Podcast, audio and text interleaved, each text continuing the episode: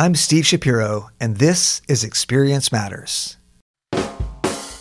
Welcome to Experience Matters, the podcast that explores the life changing childhood experiences that go on to shape our adult identities.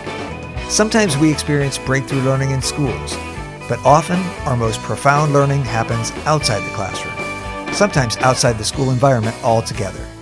We'll explore those powerful learning experiences here and think about the implications for how we can reshape American schools. Education can take many forms, but whatever form it takes, experience matters. Julie Kim is the founder of Julie Kim Consulting. She spends her days helping her clients, young people from across the country and across the globe, get into America's most selective colleges.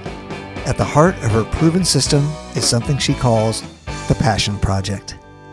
Now, if you're a regular listener, you might wonder why Experience Matters is highlighting a college consultant focused on admissions to the country's most selective colleges. Well, I'm featuring Julie because her inside look at the college admissions game reaches a surprising conclusion that experiential learning may hold the key to selective college admissions.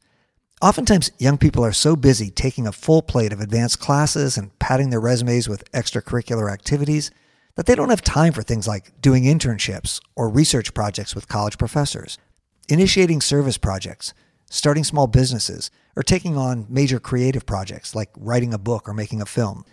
But Julie will tell you that these are the very things that catch selective college admissions officers' eyes. And interestingly, they are usually the aspect of a young person's education about which they feel the most excited.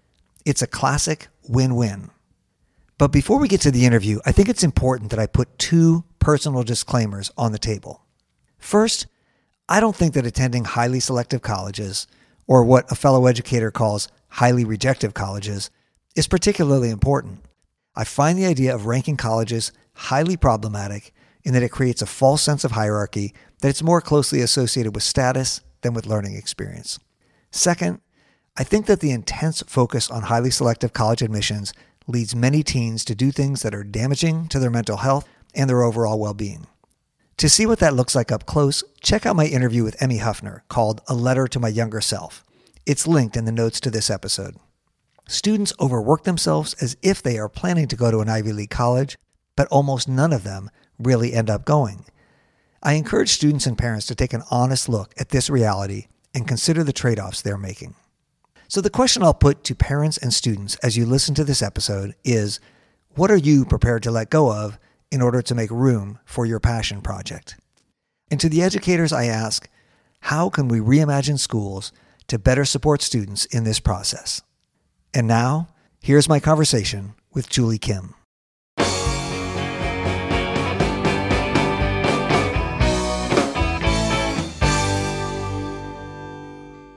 Julie Kim, welcome to Experience Matters. Thank you so much for having me, Steve. I'm really excited to talk with you because I think that college admissions is one of the most daunting decisions. I feel like a lot of students and parents are suffering under a lot of stress. Yes, there's a lot of stress, overwhelm, confusion. So much has changed in the landscape of college admissions. A lot of parents are probably approaching this thinking about what it was like when they were applying 20 or 30 years ago. But things have changed even in the last several years. Tell me a little bit about what you see as some of the greatest changes in the college admissions landscape in recent times. To start off with, with the access to Common Application, it's become so easy for students to apply to 20, 30, 40 schools. And so what that is doing is there's more applicants, which means more competition. And so that's why when we get on New York Times, we see articles like this has been the worst year ever because there's so much competition.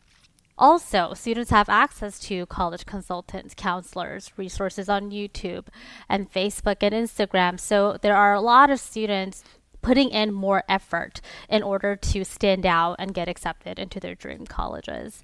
And then with COVID 19 came SAT and ACT becoming optional. And so Harvard and Brown University recently announced that they will extend the test to optional until 2026. And so now students and parents are like, wait, do I take the test? Do I not take the test? And there is a lot of confusion there. And another thing, and this is the last change that I'm really seeing here, is you know, when I was growing up, there was no social media. So now teenagers have access to Instagram and TikTok where getting into these Ivy League colleges is seen as so much success. And especially if you're adolescent or a teenager, you don't see the big picture yet. So you think, okay, I must get into Harvard or USC or Yale. Otherwise, my life is over. And that's how the society is publicizing what success is for these students. And so we see a lot of things happening with students' mindset. And so a lot of students need therapy, coaching, and some of them are even lost. And so that's why I put so much emphasis on mental health and mindset in this process. I would think that as SATs become less important, other things are becoming more important to colleges. What do you think colleges are looking at more now that they're looking at SATs less? They're definitely going to look at your transcript. What classes are you taking? Are you challenging yourself in these classes? Another thing that they're going to look at is the recommendation letter. And this is something that a lot of students don't even think about until they're about to apply and open their application. So I firmly believe that the final call to admission officer saying, okay, let's go ahead and accept the student will come from one of the recommendation letters because that recommender is actually adding the credibility aspect to your application. You know, I've seen this student, he's doing X, Y, and Z. You know, he has a lot of grit, he's very passionate, you know, things like that. And so recommendation letters is going to be even more important. And then the third aspect is they really want to get to know your academic interest and how you will be pursuing your major at the college because ultimately we go to college to study. And of course, we're going to party, we're going to have fun, all that kind of stuff. But what is it that you want to study and what have you done to learn more about that topic and how will you continue that at our institution so that fit is going to be really important and we also you know use the term intellectual curiosity so that value is going to be a huge factor in impressing the colleges and ultimately getting accepted. What do you think is one of the great misconceptions that students and parents have about what they need to do to make themselves look good for a college?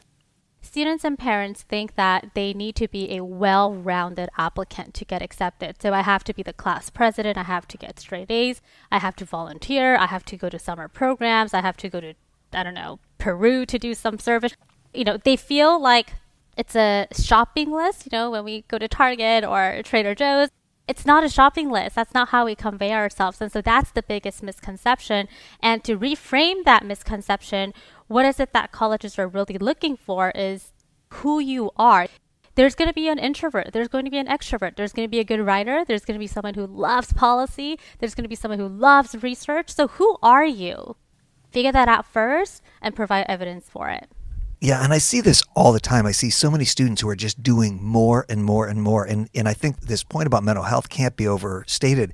So many kids are overwhelmed. They're just exhausted and it's like I have to take all the AP classes and I have to be in all the clubs and I have to be in a sport and then I have to try to do some community service and it seems like it's really a recipe for exhaustion. And I see that in a lot of our students, sleep deprivation and anxiety. Exactly. So what do you think that it's okay to give up? What would you advise students to say, you know, you can let up on some of these things? So it all comes back to your values. And so when my students ask me, Julie, I have this great opportunity where I can be the vice president of this physics club. And I'll say, oh, that's great. So how does that align with your academic interest and your values? And they'll like, mm, I don't know, I'm not sure. And so what is your value? In other words, what is important to you? So there's a difference between you putting yourself out there and challenging yourself because it aligns with your values and your academic interest and doing something even though it has nothing to do with you because you have to impress someone else. That's a big difference. One of the things that I've noticed when I listen to some of your audios on YouTube is that you talk a lot about self knowledge, that it seems like one of the key elements for a student to prepare for a college application is to think about who you are. What do you love? What are you good at? And that can be a really confusing question for students the first time you ask them, what do you love or what are you good at?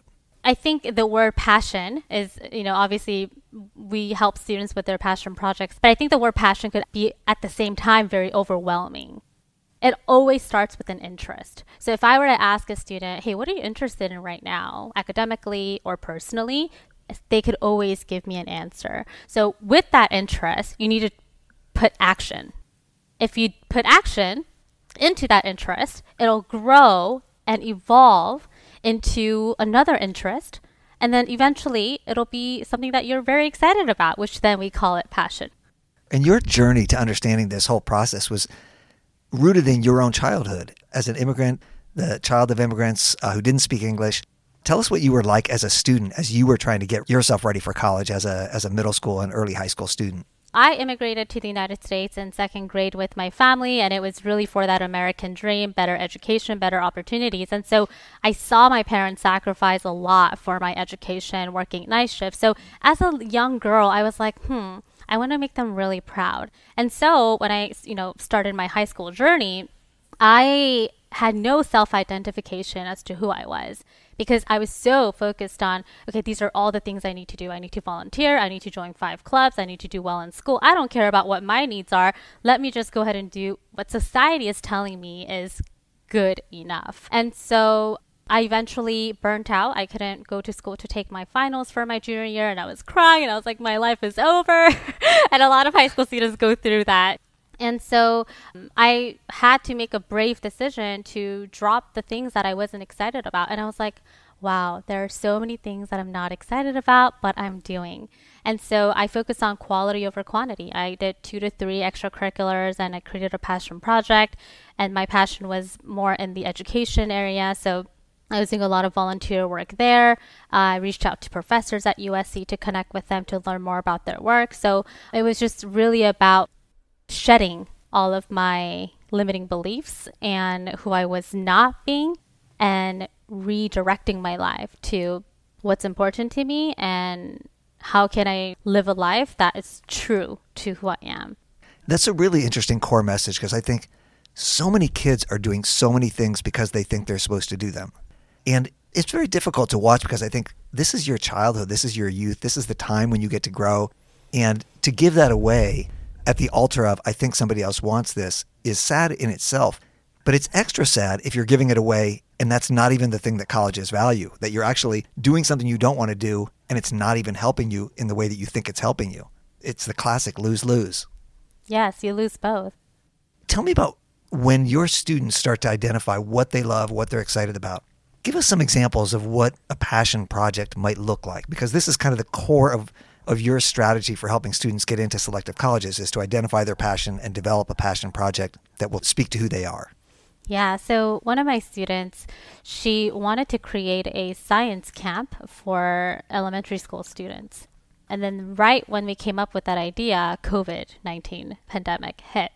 And so we had to figure out a creative way and if but but not only creative but my mission for my students is let's actually make a difference. Like if we're going to do something, please let's not do this for colleges, but let's really try to make a difference or an impact.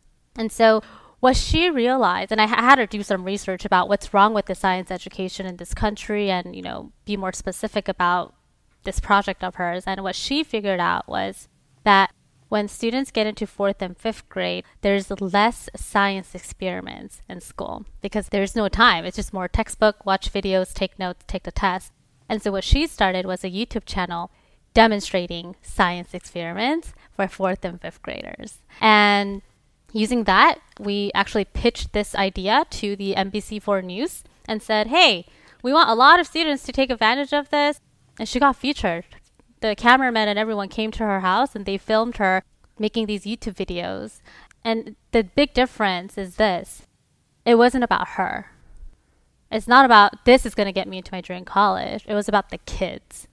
So when you focus more on the people you help and less on you, that's when we know it's a passion project. This is really interesting. I had a friend recently had his his son did not get into his top choice college. And he was really disappointed, obviously, when he got the notification. And one of the first things he said is, All the work I've done is for nothing. And it struck me really hard because essentially what he was saying is the only reason I was doing all the things I was doing was to get in. And if I didn't get in, then there was no point in it. Maybe he didn't get in because do you see his thought pattern? His thought pattern was, I'm just doing this for college. So if you're just doing this for college, college is not stupid. They pick up on things in essays and interviews and recommendation letters. So as, as soon as you make that shift of I'm doing this for myself and getting into my dream college is the byproduct, it should not be your first reason why you do any of this. So basically, you're saying the best thing you can do to try to get into college is don't focus on trying to get into college. Mm-hmm. It's the focus of what do you think they want from me that actually forces you away from yourself. And that's the authenticity that colleges are actually looking for. And that's life rule. Right. And I compare that to, say, spending your time studying for the SAT versus spending your time developing this science experiment YouTube channel. The one sort of exists only in the college admissions world, but the other one exists in the world beyond, and it, it reflects who you are, not what the institution is asking of you. Yeah, and a lot of my students continue their passion project in college, and they make it into a club at the college. They'll use it as an internship portfolio, and they'll just continue on. It's like a part of who they are now. As students are beginning to develop their passion project, I would assume a lot of kids come in saying, I don't really know what I'm about. I don't really know what I love. That must be a tough process to tease that out for some kids. That's kind of where my coaching comes in. And so instead of saying, this is what your passion should be, because that's a very ambiguous term, we only focus on a formula. So Number one, what is your academic interest? Number two, what is your personal interest? Number three, what is your strength, personality, and values? Yeah, I think it's probably a challenge for a lot of kids because the curriculum in school has become so standardized. Yeah. And so I worry that students may not get a chance to really discover who they are or what they love as a result of the standards movement. Do you see that in your students? Yeah, there's usually not a lot of opportunities to explore your interests in school, unfortunately. So maybe we need to change the education system. we're, we're working on that over here at Experience Matters, Julie. We're working that's, on it. That's your job, right? But yeah, I mean, there are, thankfully though, there are a lot of external resources outside of school that students could take advantage of. There are resources like edX and Coursera where students could take college classes that have very specific topics. You could do shadowing work. One of the things I love to have my students do is to reach out to professors and shadow them, participate in their work, get a good idea of what they do over there. Um, you can also interview people. And YouTube is great now because if you want to take a look at what it's like to be a dentist, you just Google it, a dentist in a day or whatever, and you can look at, you know, what their day consists of. And so thankfully, I think there's a lot of resources outside of school now. You're working with students from so many different schools across the country and, and across the world. Have you run into students that you've seen their schools are doing some great things that are getting them started along this way? Have you seen examples of school based initiatives that have helped students start to figure out who they are or get them involved in some of these kinds of projects as a starter? Not so much, unfortunately, especially regarding helping students find who they are. I've never really seen that, I don't think. But one thing that I do see is when students get to participate in capstone projects or research projects or any project based class that the school will allow students to take. From those things, I see a lot of students start to experiment with, like, oh, this is what I'm interested in. And so my project is going to be about A, B, and C. And so I'm starting to see a lot more project based offers at the school.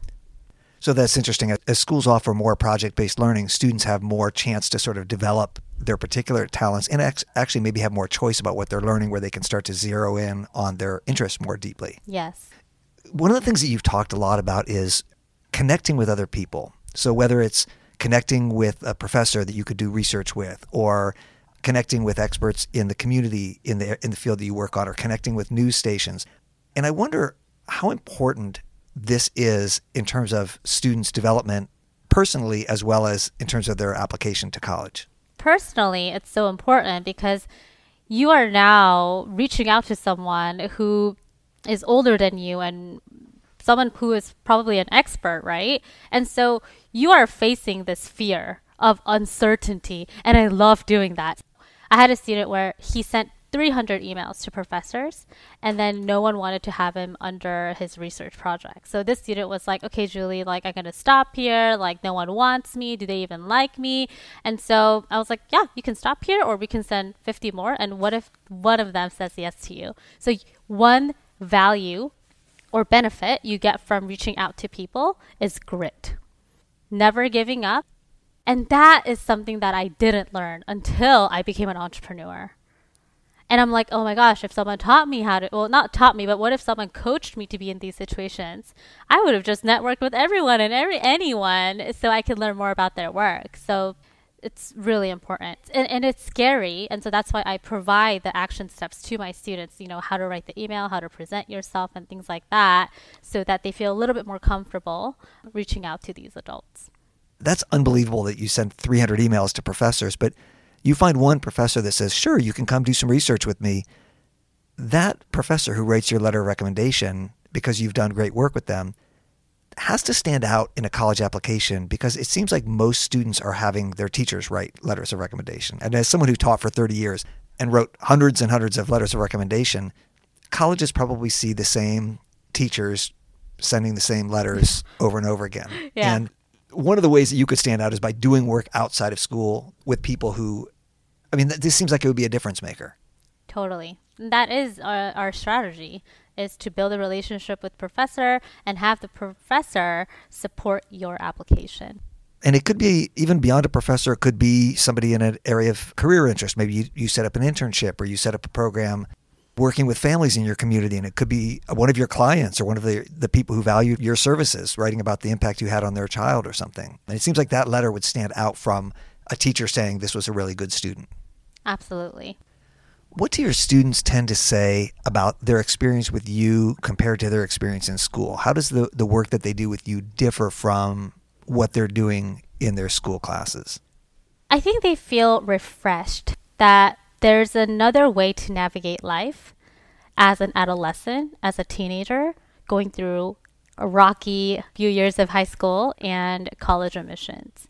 So a lot of my students tell me, I never thought about this situation in this particular way, or no one told me that this was possible for me. So I think they feel like this is refreshing and a little hopeful as well.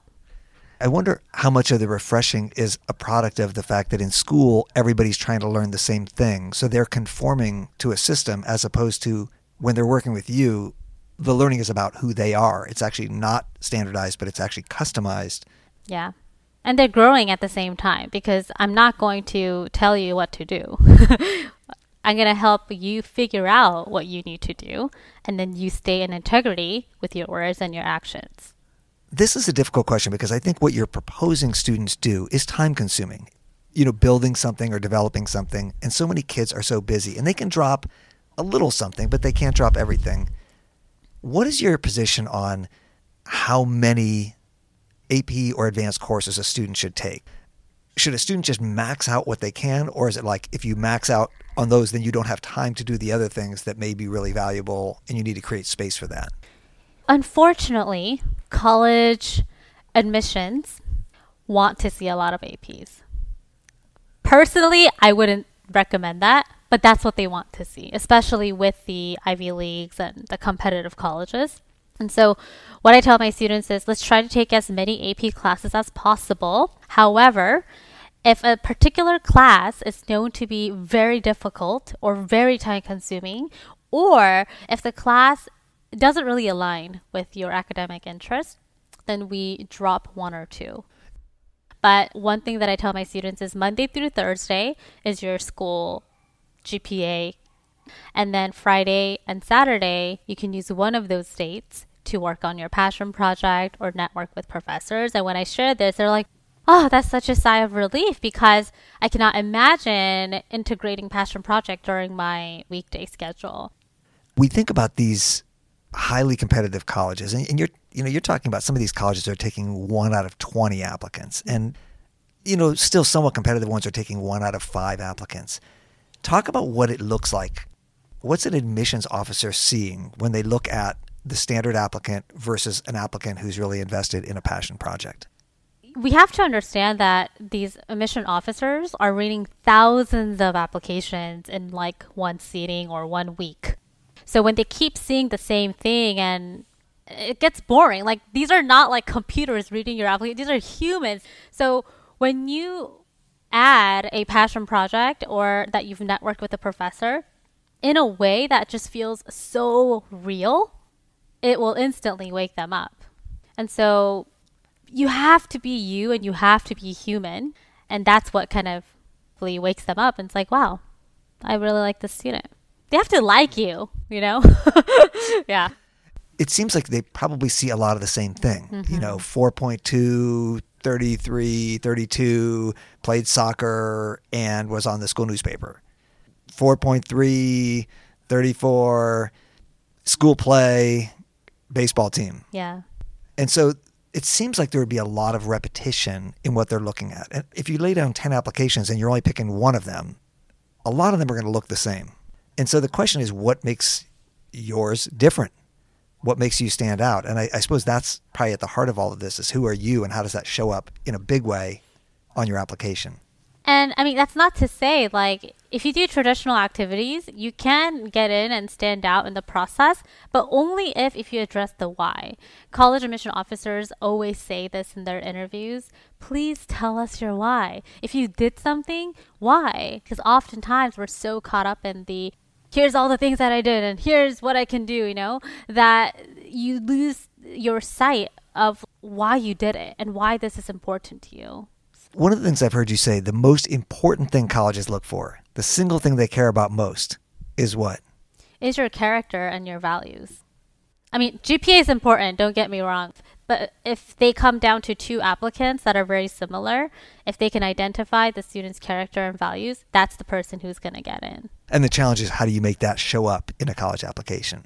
Passion project, evidence. Passion project.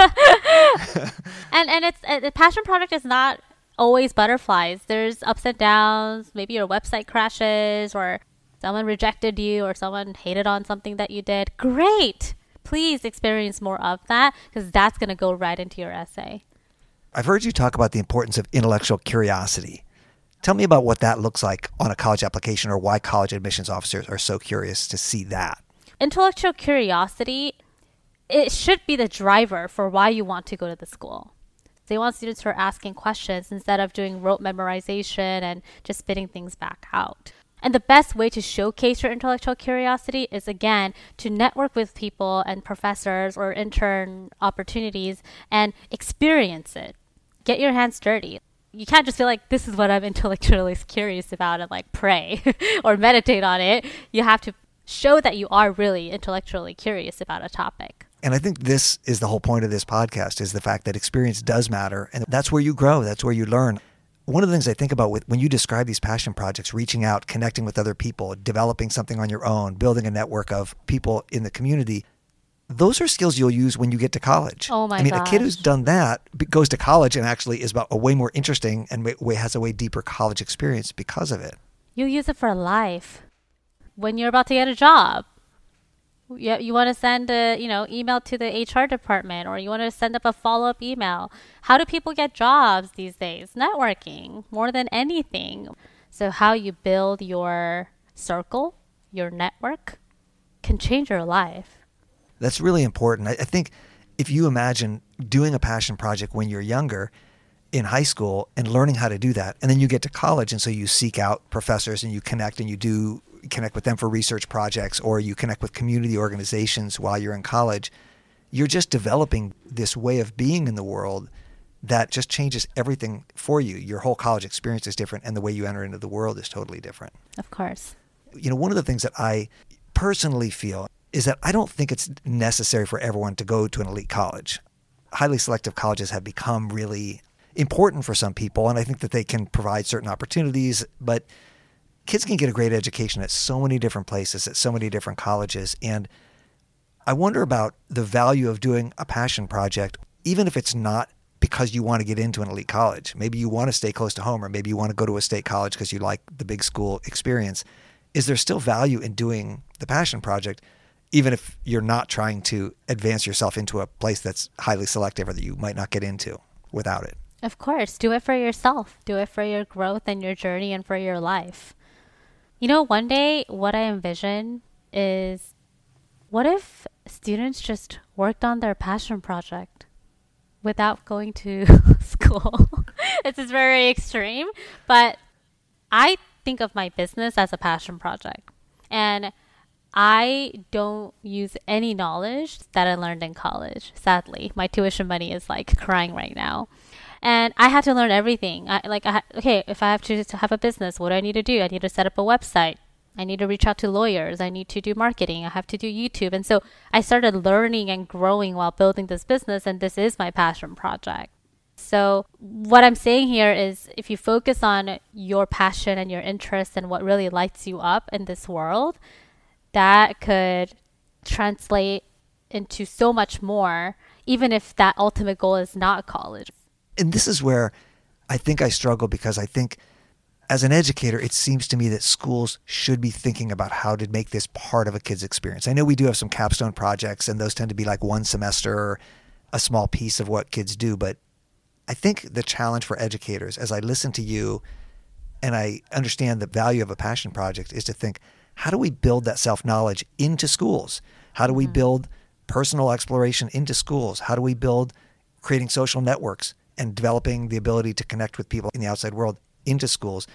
I'm not trying to put you out of business. I'm just saying we should be doing more of that ourselves as opposed to we'll let the kids who can find Julie Kim Consulting get that, but nobody else. Exactly. And maybe that is a reason why I had to create this because it was not offered anywhere else. So I would love to create a curriculum for high schools nationwide where they could take our framework and use it. I wish that we could do more of this in a traditional school setting. Well, maybe that's the challenge that lies before us, Julie. Maybe that's our passion project we need to work on together. Yes, that sounds really exciting. What advice would you give to kids about how they should live their high school experience and where the college admissions thing should sit in their consciousness. Where you go to college is not who you become. You're not defined by an Ivy League label. You're not defined by where you go at all. But our society tells us that, oh, if I go to Harvard, then I'm smart. So look internally first before you look at the outside world and what they have to say. What is important to you? What would make you really happy? And start your inner work. So we want to live a life that's less dependent on the external world. I really appreciate that. And I think I would love for more students to hear that message and focus on themselves and not be doing something for the outside world. And I'd also love for more schools to hear that message and think about how do we create opportunities for kids to really know themselves and do work that's meaningful for them. And I think it can be a win-win because it's both better for kids and also more useful for their future, whether it's college admissions and or how they experience life in college and beyond. So you've given us a lot to think about, and I, I really appreciate your time. Thank you for being on the program today. Thank you so much, Steve. Experience Matters is recorded in Bexley, Ohio, in the shadow of downtown Columbus. Our killer theme music was written and performed by Isaac Rowe, a Bexley High School graduate. If you'd like to explore my blog posts, interview appearances, creative work, or send me an email, head to my website at stephenTshapiro.com. You can also follow me on Twitter at Stephen T. Shapiro. Be sure to follow Experience Matters on your favorite podcast app so you'll get notifications when new episodes drop. I'll leave you with a secret to life that I've shared with thousands of students and, of course, with my own children. There is no such thing as an interesting person. There are just people who do interesting things. You can be one of them if you seek out and say yes to new experiences.